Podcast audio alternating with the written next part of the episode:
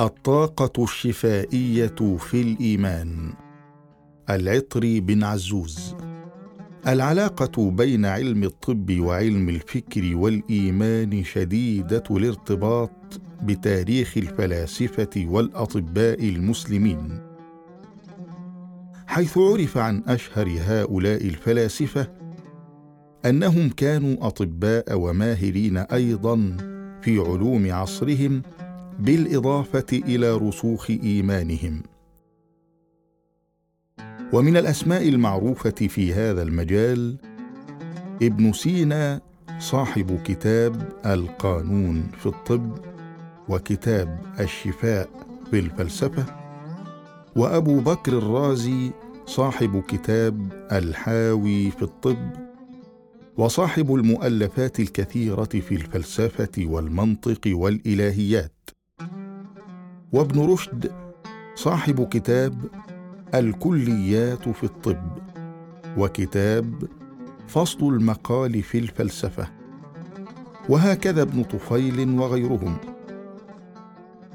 وقد انفكت هذه العلاقة بين هذين الحقلين في العصور الحديثة عند المسلمين، وبقيت على نطاق محدود عند الأوروبيين. الطب بين المادي والمعنوي. وإذا كان كما قيل العلم علمان، علم الأبدان وعلم الأديان، فإنه يتبادر إلى الذهن أن الطب يمكن أن يعرض على شكلين اثنين: طب مادي يستعمل الجراحة والعقاقير، وطب معنوي ينطلق من الذهن والإرادة العازمة إلى الخشوع والتفكر العميق بمقتضى عقيدة معينة ومعرفة راسخة. فقد استفاد مالك بن نبي من الهندسة في تنظيم وتحليل الأفكار، واستفاد الدكتور زغلول النجار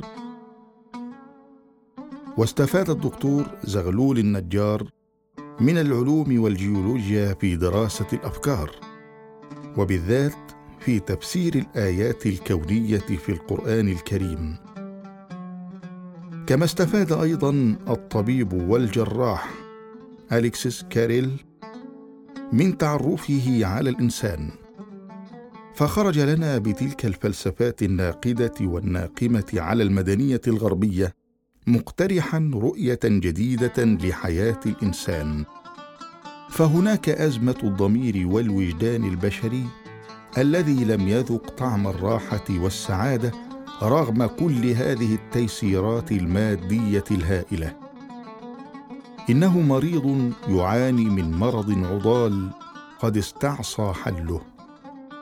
وكل ما نرى في واقع الحياة البشرية إنما هو من نتائج هذه الأزمة، وإنك لتسمع صيحات الخطر والإنذار من العقلاء في الأرض جميعاً، من المشرق والمغرب، على حد سواء. ومن أبرزها صيحة الدكتور أليكسيس كاريل الفرنسي، الذي قضى عمره في دراسة الطب في كتابه الإنسان ذلك المجهول، ودعا فيها إلى تغيير الحضارة التي نعيشها وإبراز فكرة أخرى للتقدم البشري. إن منشأ هذه الأزمة هو أن كل ما درس عن الإنسان ناقص مشوه، وخاصة في علم النفس الذي اعتبر علماً خاضعاً للدراسة، فقد كان العلماء يتعثرون جداً فيه، كما تضاربت نظرياتهم وآراؤهم. والسبب في ذلك هو أن عالم النفس ليس كعالم المادة، فدراسة المادة بلغت حداً هائلاً من التقدم، ولكن علم النفس يقف كالقزم المشوه الصغير أمام دراسات عالم المادة. هذه الأزمة هي أزمة الشرود عن الله تعالى، هي المعرفة الناقصة المشوهة التي ليس لها علاقة بالذي صمم هذا الوجود وفطره. فجل الأطباء الذين يدرسون في كليات الطب يكتسبون أكداسا من المعلومات المفرقة المجزأة لا يشعر الإنسان بعد أن ينتهي منها بالقصد والتصميم في خلق الإنسان العجيب. وكان لهذه الدراسة النتائج السيئة في العقل والقلب، وأعطيت نتائج معاكسة للشيء الذي يجب أن يصل إليه الدارس للطب. أولاً، أهملت الدراسة النفسية الروحية في الطب، فالدراسة المادية واسعة جداً وكل فرع له كتابه، بل كتبه التي لا تنتهي. أما الدراسة النفسية والروحية فكتاب واحد صغير أو ملخصات بسيطة. وهكذا يخرج الذي يدرس هذه المادة وهو متضخم في جانب وضامر بشدة في جانب آخر. ثانياً، إن الدراسات والأبحاث في هذا المجال كأنها تتعمد إغفال محصلة هذه الأبحاث وتجعله يخرج بنتيجة سلبية عما رأى وعاين. ومع هذا فإن الفلتات تبدو هنا وهناك، وهي تقر وتعترف ولو رغما عنها بعظمة الإحكام والبناء وروعة التناسق والعمل. فالذي يعلم أن هناك ثلاثة عشر مليار خلية عصبية تعمل بشكل دقيق محكم متناسق متعاون لتأدية الأغراض الحيوية والفكرية، فالإنسان يدهش للرقم أولاً، ثم لكيفية عملها وترابطها وإبداعها. فالطب الإسلامي يتميز عن غيره بصورة الإنسان الشاملة المتكاملة الجامعة للجسم والنفس والعقل والقلب والروح كوحدة متماسكة لا تتأثر بتغييرات التيارات الفكرية المتقلبة والمحدودة في قفص المادة أو النسق المذهبي كما هو الحال في الغرب. فلو نظرنا إلى المدارس العلمية والطبية والفلسفية والنفسية الغربية لوجدنا أنها ما زالت تبحث عن صورة الإنسان التي يقول عنها الفيلسوف الألماني كارل جاسبرز إنها بعيدة المنال، صعبة الإدراك، تنفلت من قبضة البحث. وكما هو موقف كاريل من الإنسان الغربي، فالفكر وراحة البال والرجاء والتفاؤل وأداء العبادات والجمع بين الطب المادي والطب المعنوي اتباعاً للسنة النبوية كلها تعيدنا إلى النظرة الشمولية، حيث أثبتت التجارب الحديثة صحة دور العلاج الروحي فيما يتعلق بالإرادة والتأمل والخشوع في شفاء كثير من الأمراض.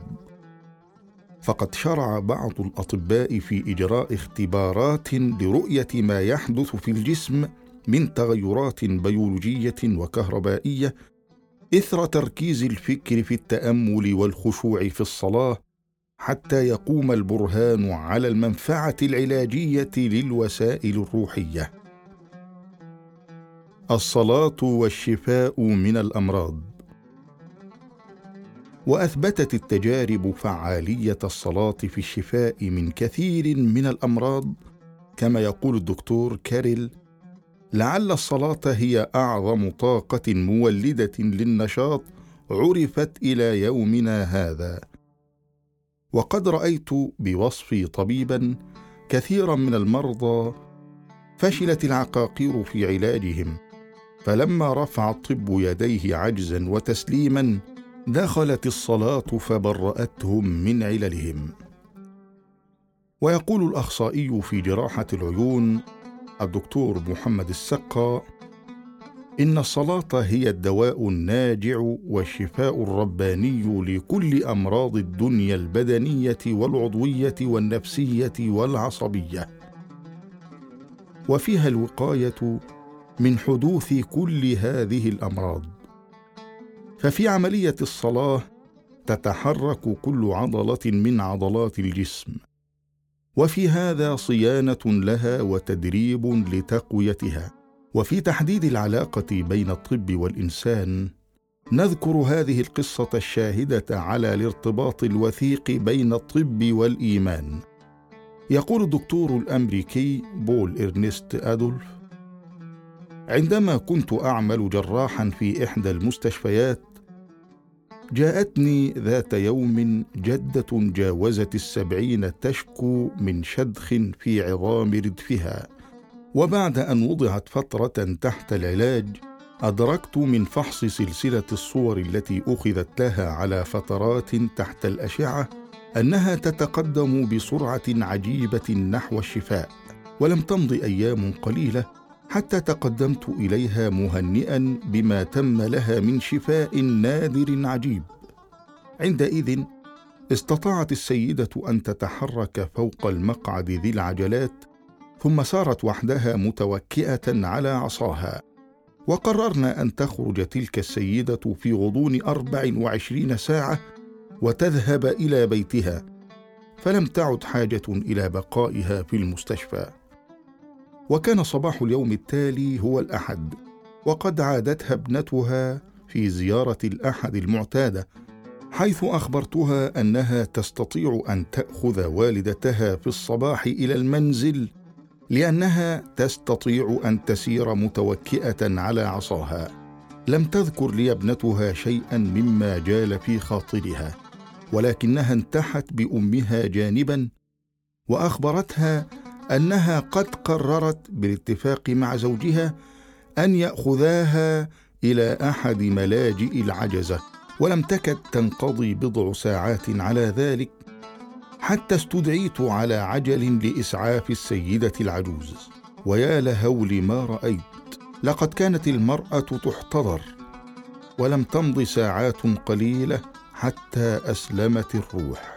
إنها لم تمت من كسر في عظام ردفها، ولكنها ماتت من انكسار في قلبها. لقد حاولت دون جدوى أن أقدم لها أقصى ما يمكن من وسائل الإسعاف، ولكن دون جدوى. إن أهم عامل في شفائها لم يكن الفيتامينات ولا العقاقير ولا التئام العظام، ولكنه الأمل. وعندما ضاع الأمل تعذر الشفاء، الطاقة الروحية. ومن هنا ندرك تلك الصلة التكاملية بين الإيمان وعلم الطب. قد يحدث الإيمان في شفاء الأمراض ما لا يحدثه الطب، فإننا نشق طريقنا نحو الشفاء، وبخاصة إذا كان العلاج الروحي مصحوبا بتناول المواد ضد الحامضية وغيرها من العقاقير التي تساعد على الشفاء من هذه القرح. ولقد أخذت هذه الفكرة الأخيرة تتبوأ تدريجيا مكانا مرموقا عند عدد وافر من الأطباء في العالم كله، عندما يقولون: لو علم الناس ما للطاقة الروحية من فائدة علاجية على الجسم والنفس لتخلوا واستغنوا عن استعمال كمية وافرة من الأدوية التي في معظمها لا تعالج إلا الأعراض ولا تنفذ إلى الأسباب بأي وجه من الوجوه. وليس المقصود من كلامنا التقليل من أهمية دور الطب والأطباء والدواء، ولكن نبين أن الجسم يجب أن يعتمد على نفسه لكي يرجع إلى حالته الطبيعية ويستعيد توازنه، مما يتطلب طاقة روحية ونفسية. وهو الأمر الذي أمسى معروفا لدى أطباء الغرب والشرق في هذا العصر. ولا زلنا نجهل الكثير من قدرة الروح وتأثيرها في سير وظائف الجسم. ولهذا فلو رجعنا إلى تاريخ الأطباء المسلمين في العصور الذهبية لوجدنا أنهم تحلوا بالإيمان والتقوى والورع والأخلاق الحميدة.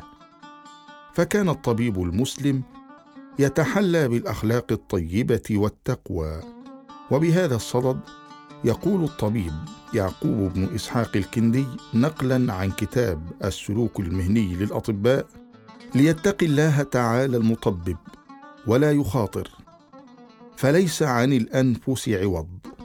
ويوصي ابن سينا صديقه أبا سعيد ابن أبي الخير الصوفي نقلا عن كتاب عيون الأنباء في طبقات الأطباء: ليكن الله تعالى أول فكر له وآخره، وباطن كل اعتبار وظاهره، ولتكن عين نفسه مكحولة بالنظر إليه، وقدمها موقوفة على المثول بين يديه، مسافرا بعقله في الملكوت الأعلى وما فيه من آيات ربه الكبرى ومعرفة الله أول الأوائل.